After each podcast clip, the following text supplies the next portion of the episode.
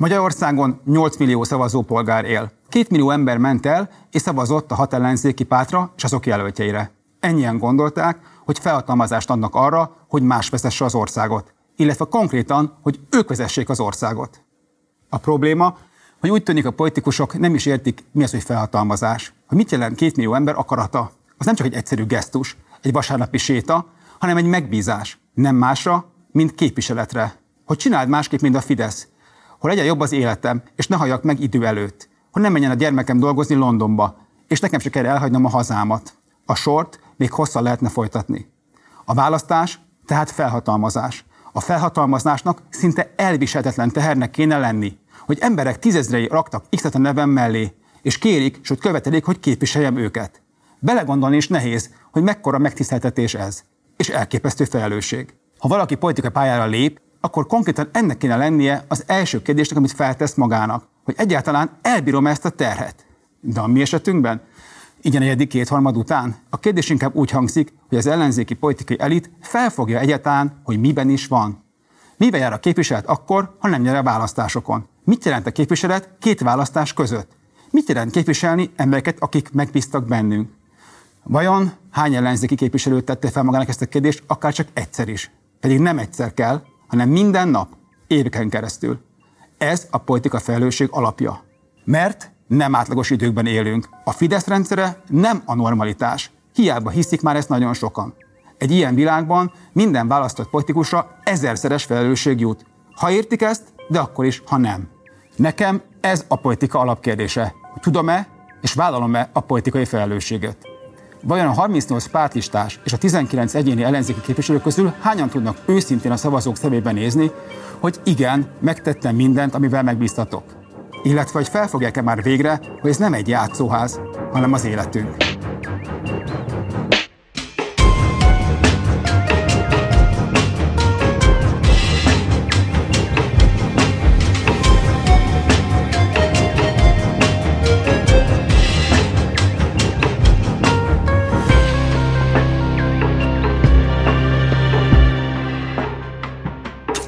Sziasztok! Ez a Vétó első adása. Itt van velem Papp Szilárd, a Partizán politikai szerkesztője.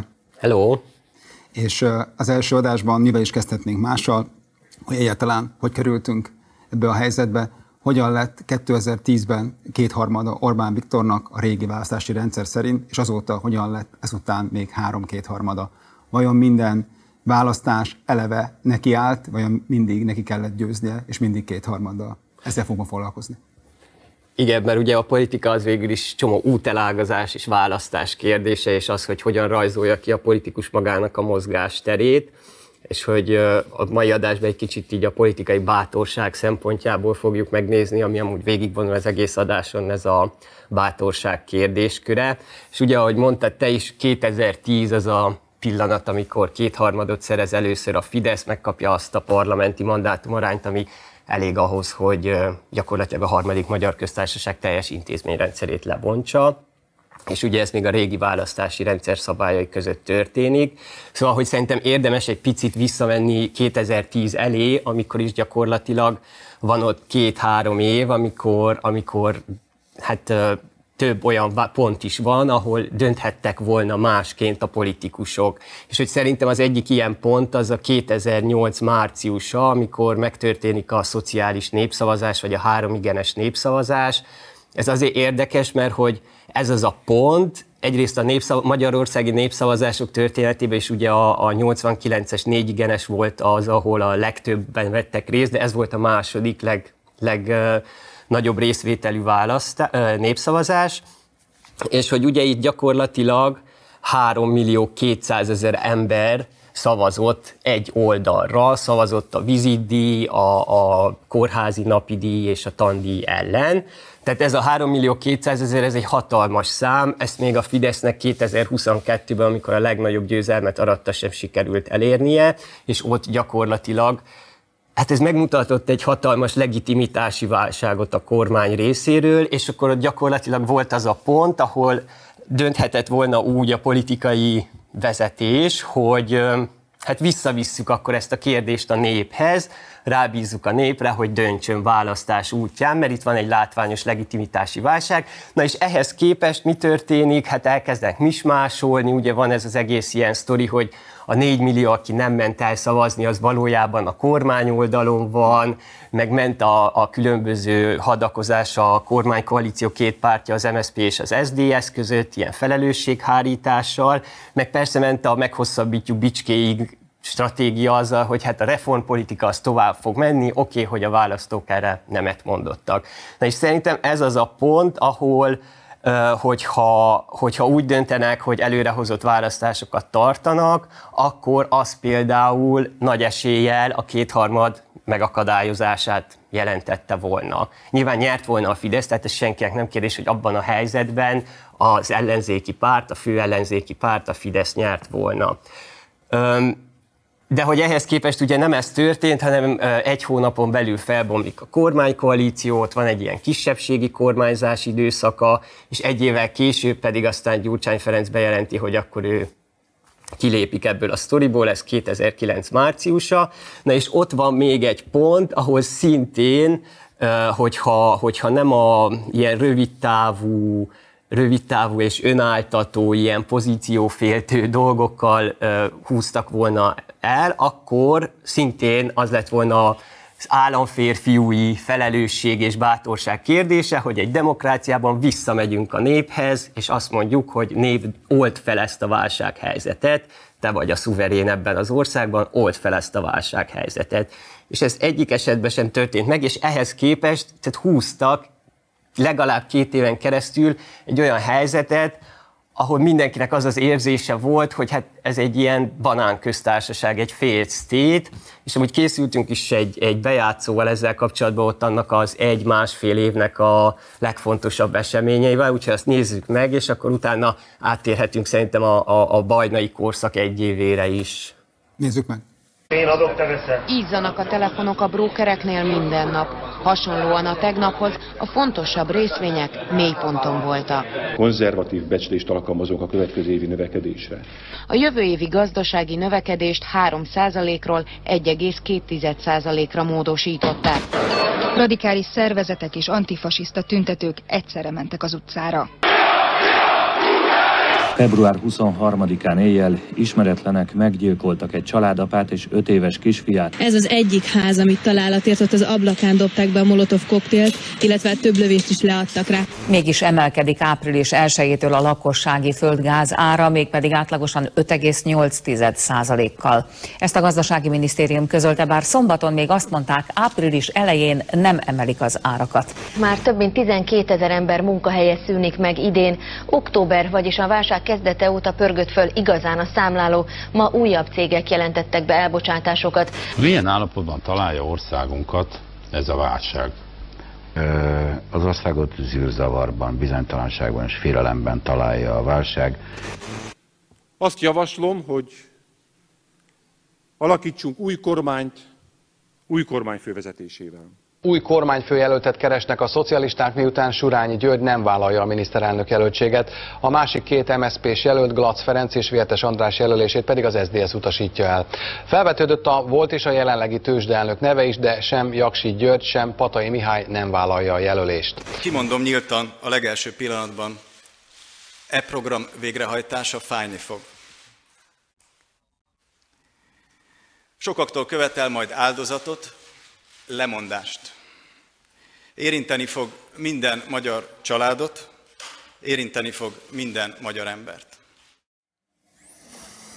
Hát igen.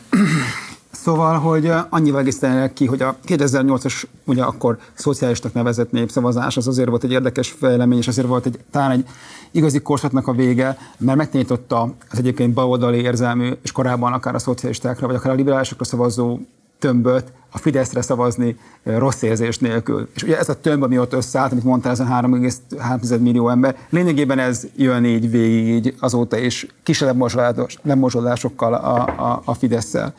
És van, van még egy ilyen pont, ugye kezdődött ugye az egypárti kormányzása Gyurcsány Ferencnek még egy évig tartott, amiben ugye az es zé dé es zé és az em dé ef-fel külső támogatásként vegetált valahogy így abban az egyében, szinte mindig ugye az akkori emberek, vagy akkori politikusok avval hitegették magukat, hogy akkor majd kicsit majd jobb lesz, jobb lesz, ne adjuk most át a hatalmat Orbán Viktornak, akkor, akkor mi fog aztán történni. Na, és akkor ebben robbant bele ez a teljes válság, ami nem csak a gazdasági válságban, ami Amerikából jött, hanem már eleve volt Magyarországon egy nagyon súlyos legitimáció, és hát az, az akkori és létező jogállamnak és a szétbomlása, a rendőrség, az ügyészség, a, a titkosszolgálatnak a teljes ilyen fura, ö, hát hogy mondjam, gazda ö, cserére, ugye már akkor arra készítek, hogy, hogy meg fognak ezek az emberek bukni. Uh-huh. És ugye itt volt az, hogy ö, ugye vajultak a hegyek, és, ugye, ö, és két héten keresztül Gyurcsány Ferenc egyébként szoros vezényletével kereste az em es zé pé, es zé dé es zé, ugye akkor már szétbomlott koalíció ö, a miniszterelnök jelöltjüket, és abban a két hétben én meggyőződésem, hogy többet vesztett ez a két párt, mint a megelőző két évben. Hiszen akkor azt látta mindenki, hogy ezek az emberek tényleg képtelnek ezt az országot vezetni, még arra, abban is képtelnek, hogy a legfontosabb közjogi méltóság egyik egy legfontosabbat megtalálják, és tényleg ott aztán minden nap be voltak dobva különböző emberek. Na és ebbe került bele Bajnai Gordon, aki én nekem meggyőződésem, hogy már az legelejétől kezdve igazából ő rá gondol Gyurcsány Ferenc, és ezt a helyet, Hogy, hogy tényleg, amit mondtál, visszaadták volna a, a, a, a, a kormányzás terhét, és, maga, és a szuverénnek visszaadták volna azt, hogy szavazzanak, hogy akkor mi szeretnétek csinálni, ehelyett magukra vállalták ezt. Szerintem ez egy nagyon súlyos, beláthatatlan politikai hiba, és lényegében ennek a politikai hibának, ami semmi másból nem állt, mint pár száz ember, a politikai elit, az em es zé pé és az es zé dé es zé politikusai és gazdasági hodvudvarának az egy évig uralkodásán még. Ez az egy év miatt az a következő tizennégy év történt meg, mert hogy mi is történt. Tehát Bajnai Gordon nem egy szakértő volt, Bajnai Gordon részt vett a korábban a kormányzásba, kétezer-hatban került bele akkor a Wallis éléről Gyurcsány Ferenc kormányába. Egyébként a sorsvintről ugye közösen kezdték el annó a politizálás még a Kisz és a Demisben. Egyébként érdekes módon a, majd a történetben, amikor majd Schiffer András is bekerül bele, ők is együtt hárman kezdték a politizálást, és ő végigkövette ezt, tehát végig, végig vezető pozícióban volt, korábban, mint nemzeti fejlesztési ügynökségért vezető, aztán pedig, mint önkormányzati miniszter.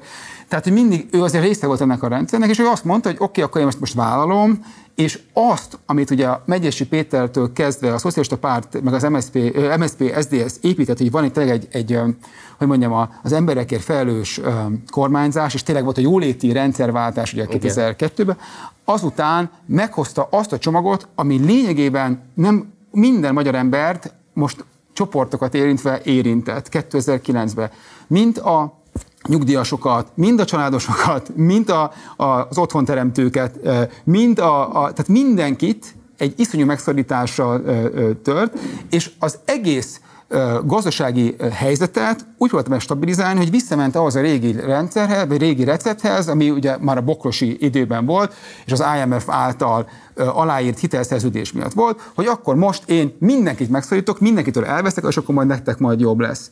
És mindezt tette úgy, hogy lényegében a Fidesz nem csinált semmit egy évig, hanem engedte, hogy hát akkor tessék, csináld, ugye nekünk kéne ezt csinálni normálisan helyette, de te megcsinálod nekünk, ezzel lényegében lerombolod mindent, amit a pártjaid, vagy a támogató pártjaid korábban képviseltek, és akkor majd akkor ezt nektek így, majd, majd ezt imefeltök ezt a dolgot így, így, így kapni.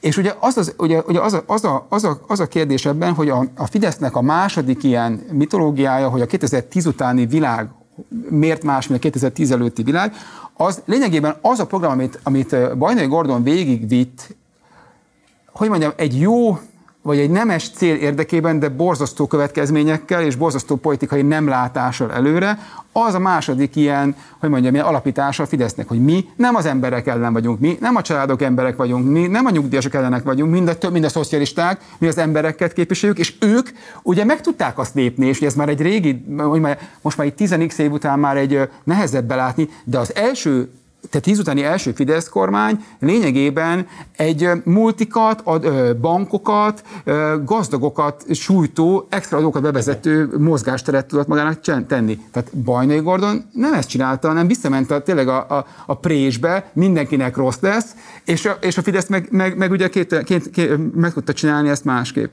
Igen, és ez, egyébként ez tök jó, hogy mondod, mert amúgy a Szóval, hogy itt kijön egy ilyen paradigma, mert ugye az van, hogy ezekben az ilyen megszorító politikákban, nem csak Magyarországon, ez globálisan benne van, hogy hogy hát ez a, ez a politikai bátorság, hogy te a, a, a néppel szemben, a nép akarata ellenére megcsinálod azt, ami igazán fontos és igazán releváns, csak hogy közben ugye az van, hogy ez végtelenül antidemokratikus, tehát ez a bátorság a nép ellen, ez valójában egy ilyen teljesen antidemokratikus dolog, és ez ugye a kilencvenes évektől folyamatosan így métejezi a magyar politikának az egyik oldalát, ez a bátorság a nép ellen paradigma, és abból a szempontból is problematikus, hogy kitermeli az ellentétét, mert a mindenkori jobb oldal, és ennek Orbán tökéletes példája, mindig meg tudja kirajzolni magának mm-hmm. azt a pozíciót, mm-hmm. hogy a bátorság a népért. Mm-hmm. Én a népért vagyok bátor.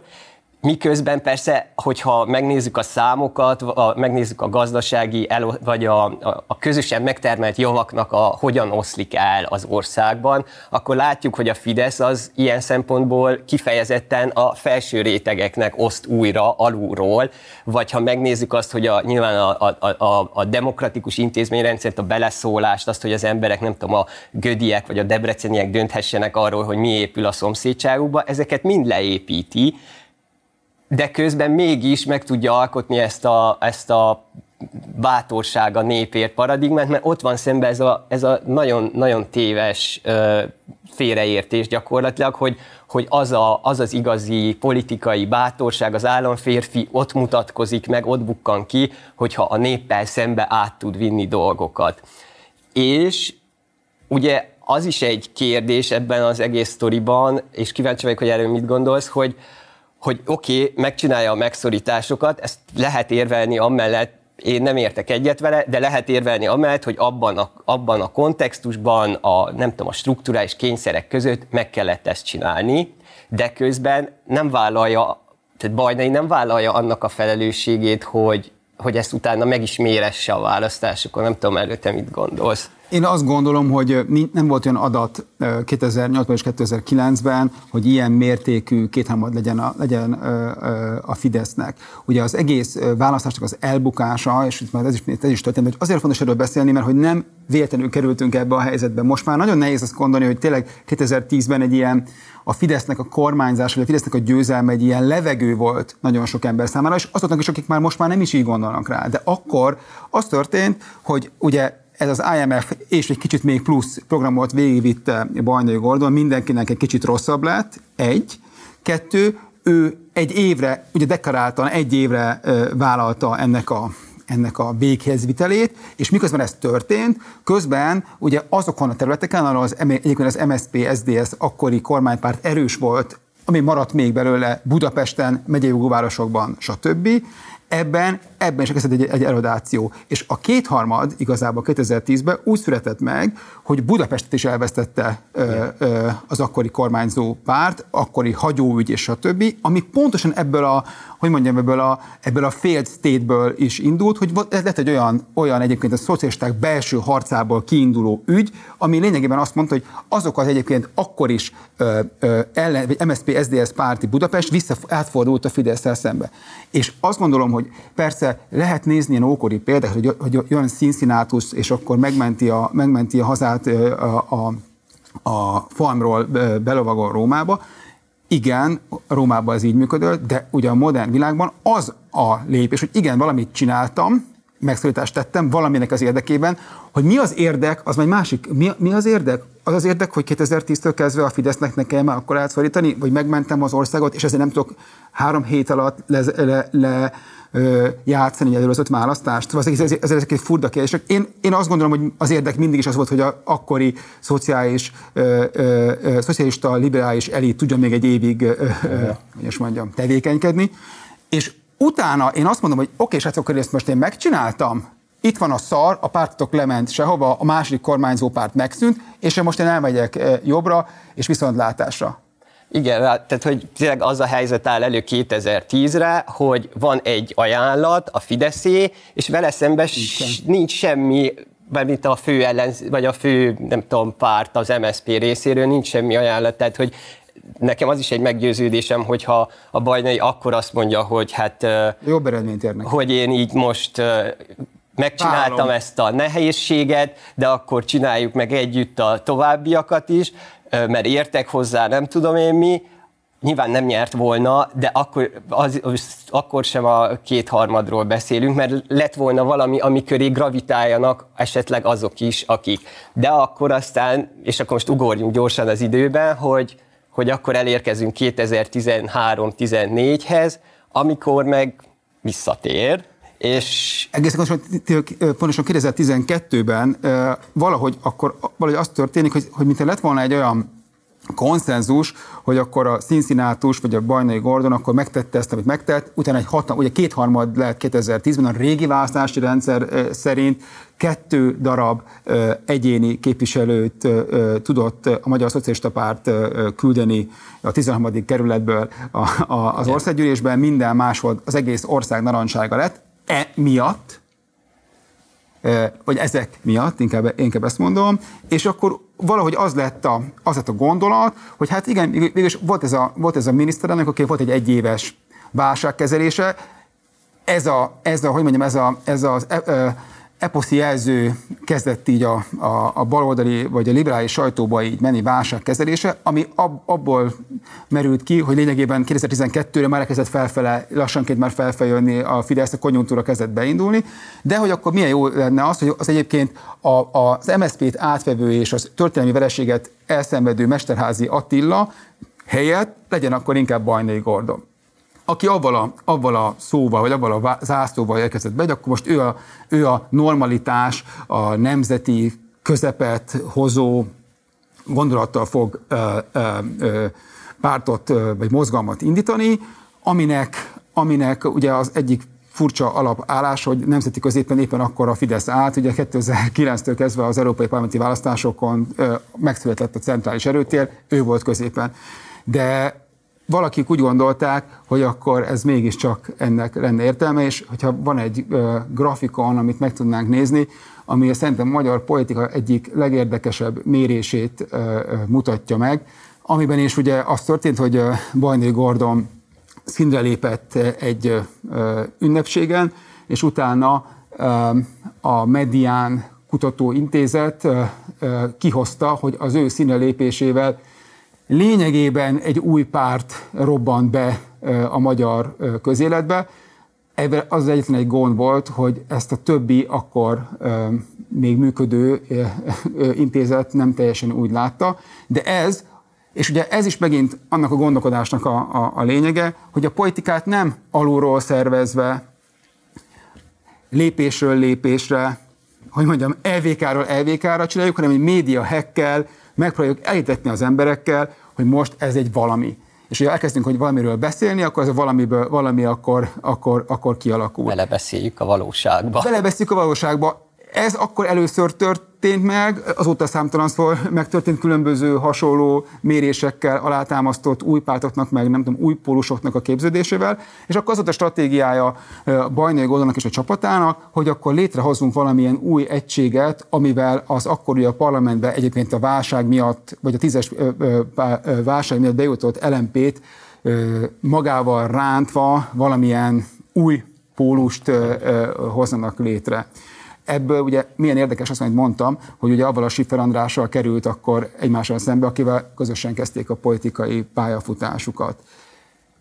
De hát ugye ez egy ö, két éven át tartó ö, szenvedés ö, történet volt, amelyek szerintem az egyik legfőbb oka ö, az az, hogy se kétezer-kilencben, se kétezer-tizenkettőben nem volt igazából ideológia emögött a formáció mögött, nemzeti, közép, normalitás, ezek a szavak, ezek, ezek teljesen üresek. És akkor is egy ilyen technokrata ö, valami volt, hogy már ez a technokrata majd megment minket ö, ö, Orbán Viktortól, aki, mondom még egyszer, akkor kezdett már igazából a konjunktúrában ö, ö, felfele menni. És ennek a ennek a két évig tartó harcnak, ami egyébként a nagy része ilyen kutatásokban, meg Facebook lájkok összemérésében. Meg hát ugye a szárszó és a különböző ilyen csodálatos. Meg a balatonszárszói bé em iksz castingban hát kulminálódott. Az lett a vége, hogy a végén, kétezer-tizenhárom végére Mesterházy Attila hát valahogy maga alá gyűrte, legyőzte, kisakkozta, nem tudom, mit, mit csinált ezekkel a, a régi emberekkel, avval a fajta gondolat, hogy most még más fog csinálni, ez teljesen szakított, és akkor az első ilyen összefogás, akkor még, hogy mondjam, bizonyos emberekkel kife, kihagyva létrejött, és kétharmad lett. Igen. Hát igen, ez, a, szóval ez a, az, amikor saját magad alatt vágod a fát, gyakorlatilag annak a tipikus esete, hogy a széttöredezettség az egy versenyhátrány, és te ezt generálod gyakorlatilag folyamatosan, és, és ez abban a szempontból is érdekes, majd tizennyolc szempontjából is érdekes lesz, hogy ugye összefogásról beszélünk folyamatosan, és minél többet beszélünk összefogásról, annál széttöredezettebbek vagyunk, tehát hogy gyakorlatilag az a, annak az gondolata nem születik meg soha, hogy itt, itt nem, nem csak a, az összefogás a lényeg, hanem az, hogy egy egy közös politikai akarat és egy közös szervezeti akaratnak a kifejeződése, és akkor ugye nyilván tizennégyben ez lett az eredmény, hogy, hogy leforgácsolódik az ellenzék, gyakor, leforgácsolja ilyen szempontból saját magát, és akkor átugrunk tizennyolcra, amikor viszont az én meglátásom szerint egy sokkal, szóval hogyha a politikai ajánlatokat nézzük, akkor mindenképp egy sokkal ilyen versenyképesebb, vagy ütőképesebb, két, két ütőképesebb projekt is nekifut ennek a tizennyolcas választásnak. Ott van a Jobbik, aminek van egy nagyon erőteljes utcai jelenléte, ugye van, elindul ez az óriás plakát kampánya, ti dolgoztok, ők lopnak, illetve van a másik ajánlat, van a, a Botka-féle ajánlata, tegyünk igazságot, fizessenek a gazdagok. Nekifutunk ezzel a választásoknak, a végeredmény viszont újra egy kétharmad lesz, ráadásul egy szavazatszámban tekintve jobb, mint a kétezer-tizennégyes. Botka már kiesik még tizenhét végén, tehát hogy ő már neki sem megy ennek az egész választásnak. A Jobbik pedig eléri története legnagyobb győzelmi, vagy legjobb eredményét, ugye tizenkilenc egész nulla hat valami ilyesmi, a, vagy tizenkilenc egész hat a, a végeredmény, és ahogy lezárnak az urnák, gyakorlatilag ezzel a történelmi rekorddal megindul a szétesés. Vona lemond, és folyamatosan azóta is forgácsolódik szét ilyen slow motionbe. Szóval szerintem itt, itt, itt, itt mindent félre, és így szerintem kezdjük a Jobbikkal, hogy itt, itt, itt a, a politikai bátorság, felelősségvállalás, hogy, hogy, hogy mi lehetett volna másként, hol látott az útelágazásokat. Szóval, hogy a Jobbik egy, egy radikális szervezetként jött létre a kétezres években, kicsit avval a felhanggal és amiatt a szomorúsággal, hogy nem nyert a Fidesz kétezer-kettőben és kétezer-hatban sem. Annak az ilyen fiatalos, urbánus, értelmiségi, történész csapat által grundolt valamiként jött létre, és ennek a vezetője lett Vona Gábor, akinek azt kell tudni, hogy még a kétezres évek elején, amikor a az kétezer-kettes vereség után létrejövő polgári körökbe Orbán Viktor meghívta magához, hogy a polgári kör a nemzetértben vegyen részt, mint fiatal, feltörekvő ember.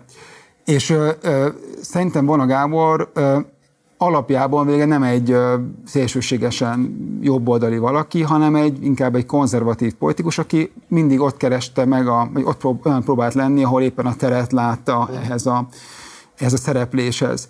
És valahol a tízes évek elején, szerintem tizenháromban jöhetett arra rá, hogy az a fajta radikalizmus, amit a Jobbik képvisel, beleértve a gárdamellényben masírozás, cigánybűnözés, és sorolhatnám még sokáig, az most ott egy ilyen üvegplafon van, benn vannak a parlamentben, ugye a centrális erőtérnek a jobb szélén vannak, és hogy valahogy ebből ki kell valahogy mozdulni, mert hogy itt nincsen hely, a Fidesz ezt így betölti. Hogy az egy életképes stratégia volt, hogy a Fideszt átugorba bekerülni a centrális erőtérnek a közepére, hát az, ez egy kérdés, nem biztos, hogy igen, de hogy ő ezt a fejébe vette, hogy ezt szeretné a pártját oda, oda átolni, kicsit domesztikálni, hogy, a, hogy ne egy szélső jobboldali párt legyen, és szerintem ebben mindent megpróbált megtenni, és a stratégiája azt hiszem, hogy papíron legalábbis plauzibilis, vagy működőképes. Jól nézett ki leírva. Aha. De, ami, ami jött vele szembe, szerintem három dolog. Az elsődlegesen az, hogy a társai, akivel alapították a pártot, vagy akik a, akik a meghatározó figurája voltak, azok azért nem voltak, nem, ők nem feltétlenül mind ilyen, hogy is mondjam, bölcs konzervatívok voltak, hanem a szélsőséges mozgalmakból érkezett valakik, akik szélsőségesek voltak maguk is, ne, és nem beszél, ezek a vezetősége, és nem beszélve arról, hogy milyen volt az a, az a szavazótábor és a tagsága a Jobbiknak, akik szintén, hogy most mondjam, kevésbé voltak vevők, és ezt nem, nem is értették, hogy mit akar csinálni Vona Gábor. De szóval ez az első, hogy van egy stratégiája, hogy ő hova szeretné, hova szeretné magát látni, és hova szeretné vinni a pártot, és ezt nem, ez, ez nem működött. Azért sem működött, mert hiába volt ő ö, cuki, vagy, vagy ö, hogy mondjam, ö, tisztességben megőszült konzervatív, azért a pártnak a története, nem kellett olyan sokat menni a YouTube-ra, amikor az ember látta, hogy, hogy, mi, hogy, mi, hogy mi volt a korábban. És a másik, ami szembe jött, az a tizenötös ö, ö, migrációs helyzet, amiben ugye azt hiszem a pártnak a nagy része ugyanazt gondolta, mint amit a Fidesz ö, gondolt, sőt, hanem radikálisabban, és ugye a torockai féle ö, határőrség, és, és a többi, és a többi. És volt egy olyan időszaka a Jobbiknak, amikor nagyon sikeres volt, amikor voltak az időközi választások tapolcán, és tényleg azt hiszem, hogy van egy ilyen felfele menő útja, ami ott valahol megállt, és akkor érkezett bele ebbe a helyzetbe, ugye Simicska Lajos és az ő szinte korlátlan médiafelülete, hatalma, pénze, és jött egy, szerintem az utóbbi időszakban egyik leg, sőt, egyik legerősebb plakátkampány valaha, ami tényleg egy, nem is egy film, egy egész téglával dobta be a közéletnek a, az ablakát, tehát szabad ilyen fogalmakat használnom, amiből szerintem tényleg így az emberek nagy része egy észrevettek egy plakátot, hogy ez hoppá, ez itt tényleg, ez, vala, ez itt valami. Nem feltétlenül, nem, nem feltétlenül a korrupcióról szólt, inkább erről az egyenlőtlenségekről szóltak, azt, hogy valakik mit csinálnak helyettünk. És ebben volt svung.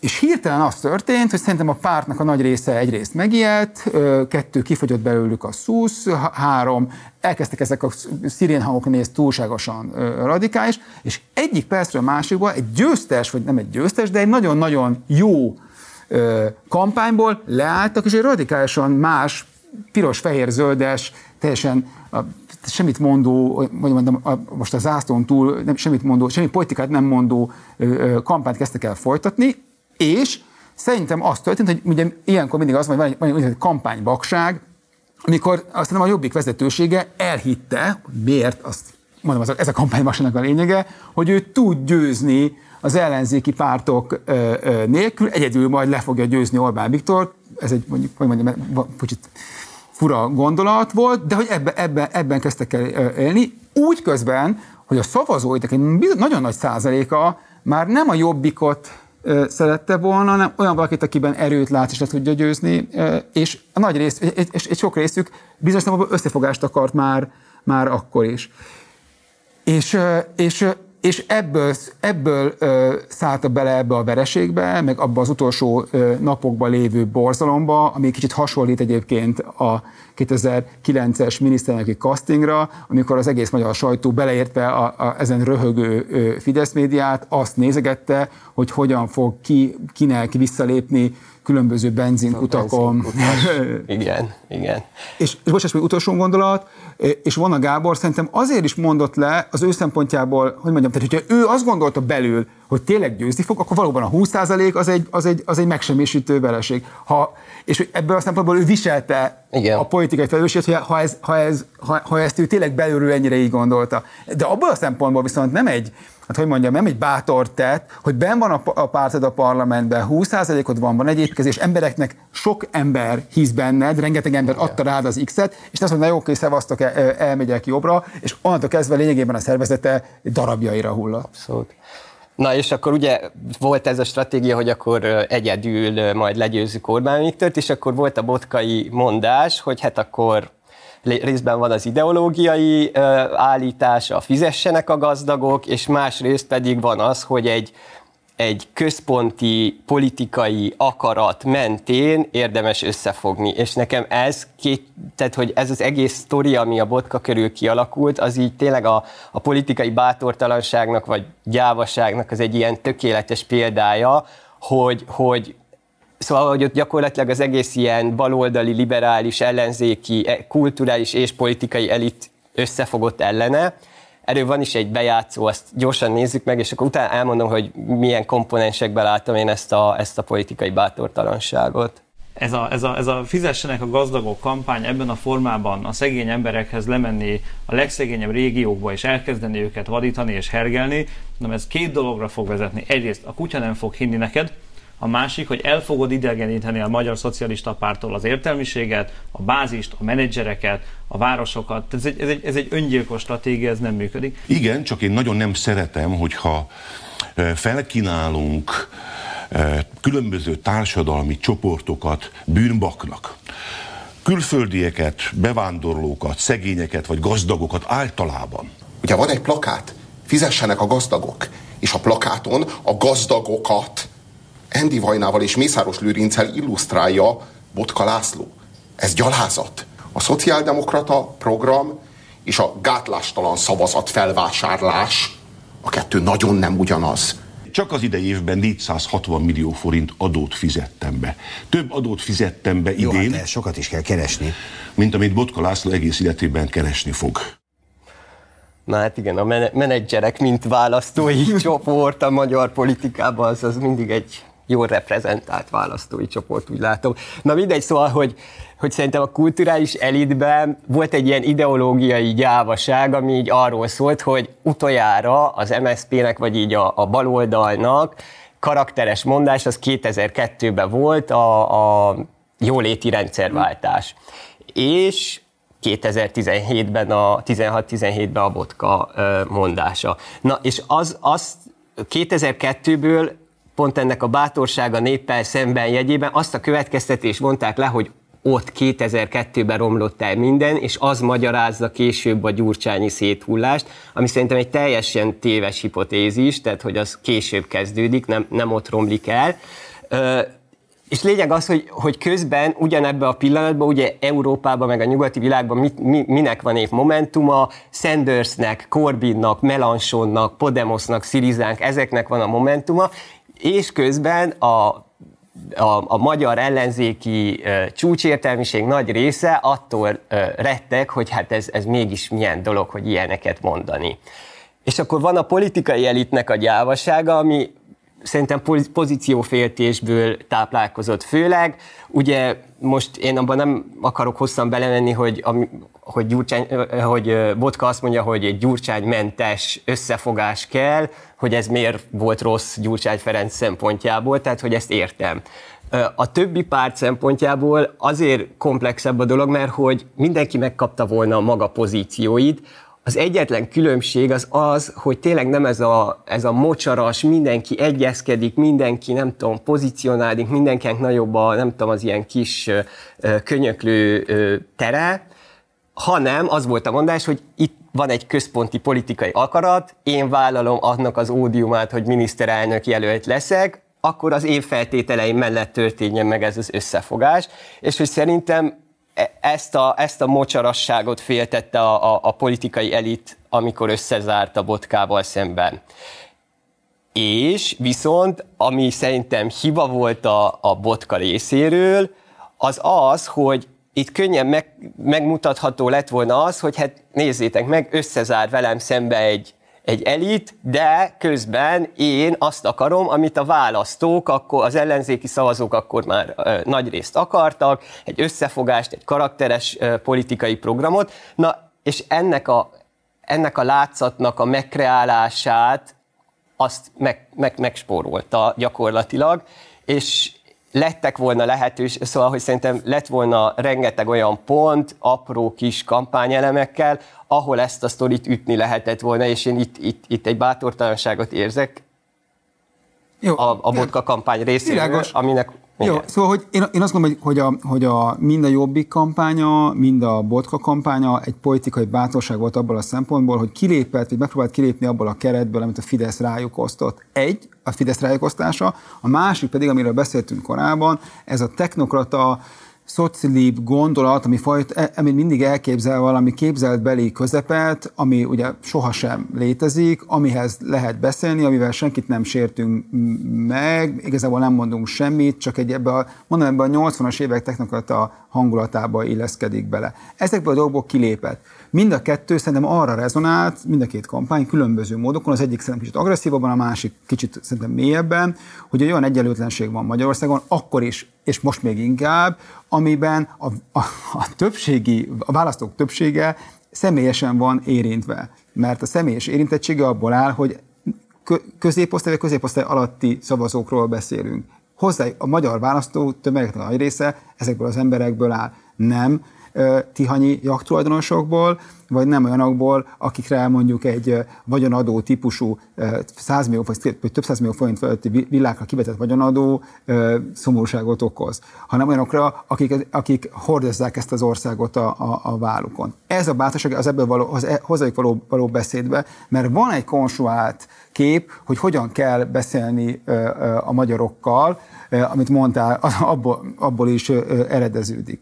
De hogy válaszoljuk a kérdésedre, A, az, összezá, az összezárás és a status quónak a féltése az abból adódik, hogy Botka László is azt mondta kétezer-tizenhétben, hogy nem véletlenül lett akkor még csak két, két, kétharmad. Ugye láttuk a műsornak az elején is, hogy, hogy ez nem egy véletlenek összejátéka, hanem egy hanem rengeteg munka kellett abba, hogy a Fidesz ö, ö, tudjon győzni, és azonnak a felelősei a mai napig, hát hogy is mondjam, itt vannak ö, és közöttünk élnek, és a felelősökre egyébként továbbra is mindig visszamutogat a, a, a Fidesz kampánya. És abban teljesen igazad van, hogy, hogy lehetett volna ezt egy ilyen anti-establishment establishment játékra kifuttatni, csak egyszerűen az van, hogyha valaki egy meg akar egy közeget, meg akar, közeget akar ö, ö, vinni, de ez a közeg egyáltalán nem akar abból elmozdulni, hanem különböző, tényleg egyéni, egzisztenciális érdekek miatt, mert abban semmifajta politikai, hm. hogy mondjam,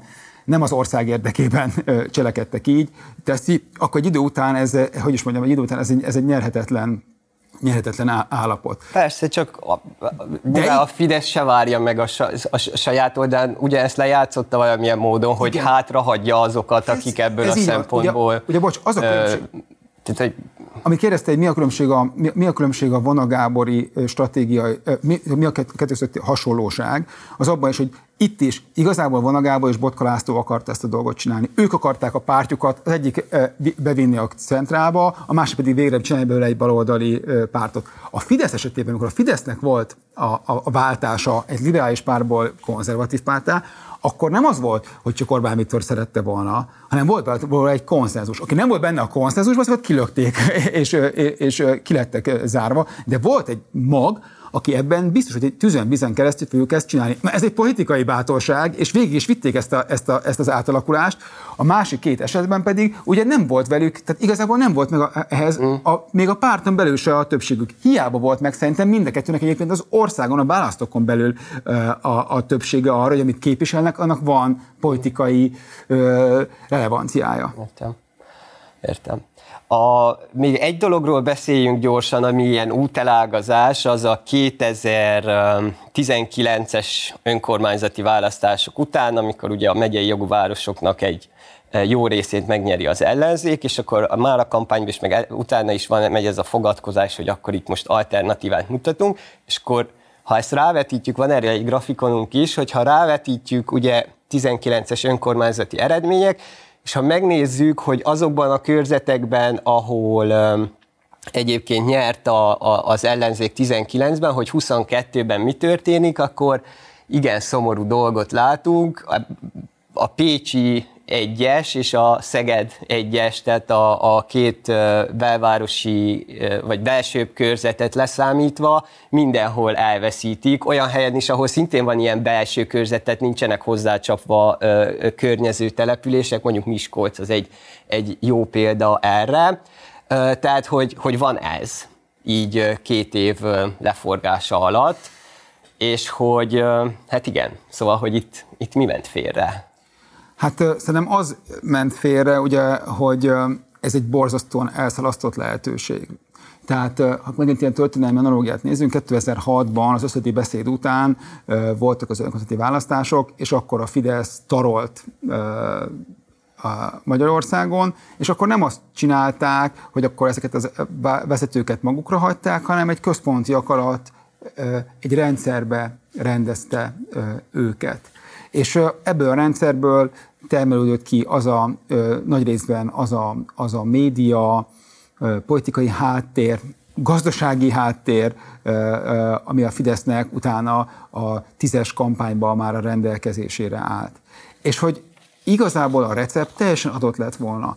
Az történt, hogy kilenc évnyi Fidesz kormányzás után az ellenzéki választók hangot adtak a dühüknek, és olyan embereket választottak meg, akik az ellenzékből jöttek, hogy csinálják, csinálják másképp.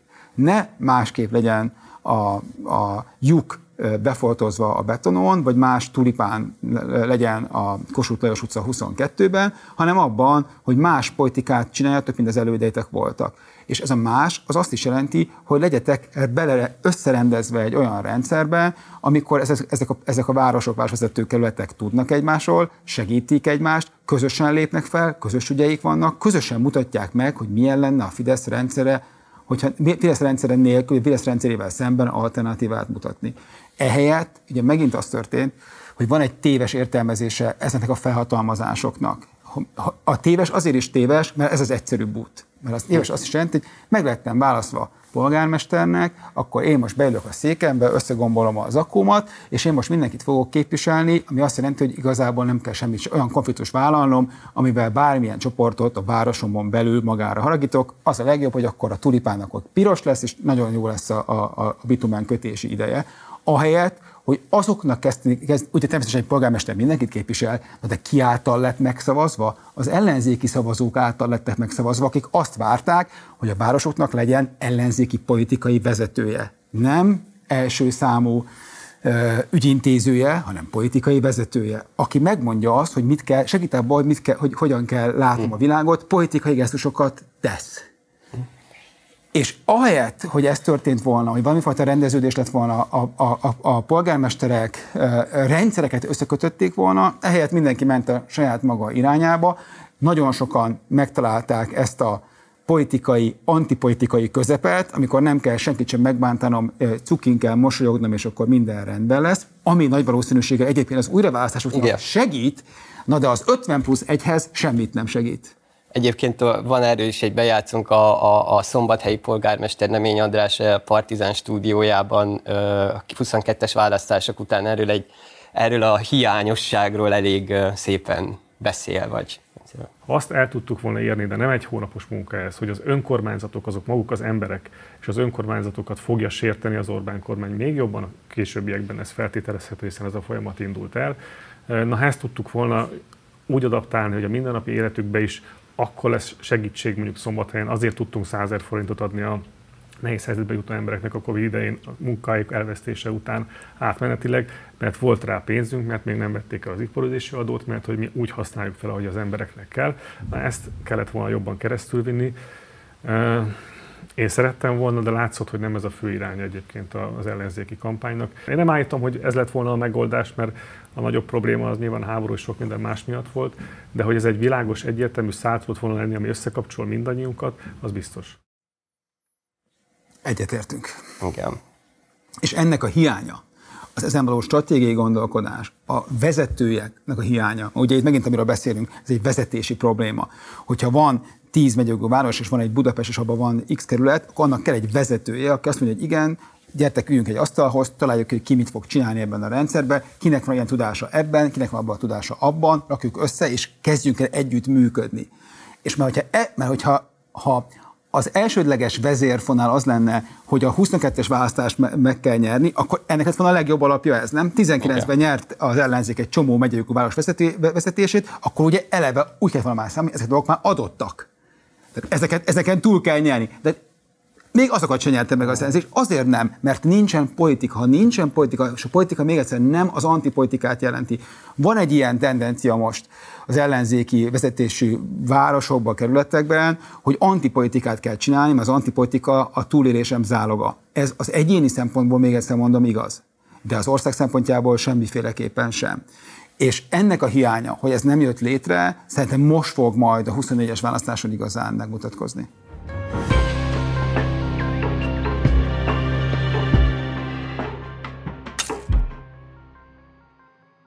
Ugye azt ígértük, hogy nem csak kritizálunk, vagy nem csak fikázunk, és szerintem most is megmutattunk olyan pontokat, ahol, amik tanulságként szolgálhatnak, de hogy egy picit azért a, a hétköznapokban is beszéljünk egy picit ezekről a pozitívabb dolgokról, vagy arról, hogy, hogy mi, milyen cselekvési lehetőségek vannak. Úgyhogy most indítunk egy ilyen szegmenst, hogy elszalasztott téma, amivel foglalkozhatna az ellenzék, és akkor ide te készültél egy, egy, egy javaslattal. Hát ugye arról beszélünk, hogy hogyan lehetne olyan témákat találni, ahol az ellenzéknek, sőt az egész országban többsége lenne. És az egyik ilyen, hogy milyen a magyarországi gazdasági helyzet, illetve a gazdasági helyzetben az elmúlt egy évben a gazdagok még gazdagabb lettek, a szupergazdagabbak még szupergazdagabbak lettek. Erről van egy képünk, azt ha meg, megnéznénk, akkor, akkor látszik tisztán, hogy hogyan válik el Magyarország az o e cé dé átlagtól, a felső egy százalék vagyonával, és az is látszik, hogy miközben ugye egy éve más nem hallunk, mint az elhibázott brüsszeli szankciók, meg energiaválság, meg stb. stb. Azért mégiscsak az ország top tíz emberének a vagyona, hát ezermilliárdos növekedésben volt, ebből ki kell emelni ugye Mészáros Lőrincet, aki szintén egy év alatt ugye ebben a helyzetben kétszáz milliárd forinttal növelte a vagyonát. És az is látszik, hogy Magyarországon a vagyoni egyenlőtlenség e, szuper szinten növekszik, az egy százalék birtokolja az összvagyon harminchárom százalékát, és a top tíz százalék birtokolja az összvagyon felét. Tehát itt van a probléma. Van egy ilyen vagyoni egyenlőtlenség. Akkor erről kell beszélni, hogy az infláció, a, a, legfőképpen az élelmiszerinfláció óriási, de mégis valakinek jól megy. Meg kell mutatni minden nap. Erre egyébként valami hasonlóra tehát kampányt, vagy kezdett el kampányt a dé ká, van egy ilyen kampányok, amiben az egyik oldalon Orbán Viktor az infláció, és Dobrev Klára az európai jólét, ami szerintem, hogy mondjam, első lépésnek jó, hogyha ez egy sorba illeszkedik bele. Mi van előtte, mi van utána? Ha csak fellövik ezt a képet, hogy van egy ilyen, ilyen kérdés, akkor ez megint csak egy fellövés lesz, egy plakátkampány, ami, ami megy be a, a semmibe. De ha mindennapi szinten el lehetne mondani minden bolt előtt, minden dráguláskor, hogy, ez, hogy, hogy mi történik, és megmutatni, bemutatni, hogy nem csak arról van szó, hogy, hogy, neked, hogy neked rossz, hanem az, hogy közül valakinek nagyon-nagyon-nagyon jó. És ez hiába, tehát hogy Magyarországon az a köz, elfogadott köz állapot, hogy, hogy mindenki mindenbe bele, belenyugodott. Ez nem igaz. A magyarok hetven százaléka, kicsit több mint hetven százaléka ellenzi az egykulcsos adórendszert. Szeretne progresszív adórendszerben lenni, csak nem beszélünk hozzájuk. Ez volt a Vétó első adása, Papp Szilárddal és velem. A jövő héten hat órakor pénteken Súsz Nórával fogunk beszélgetni a harminc év alattiak politikai preferenciáiról, arról, hogy őt mit szeretnének, mi zavarja őket, és hogyan ment félre az ellenzéki előválasztás. Köszönöm a velünk tartatót!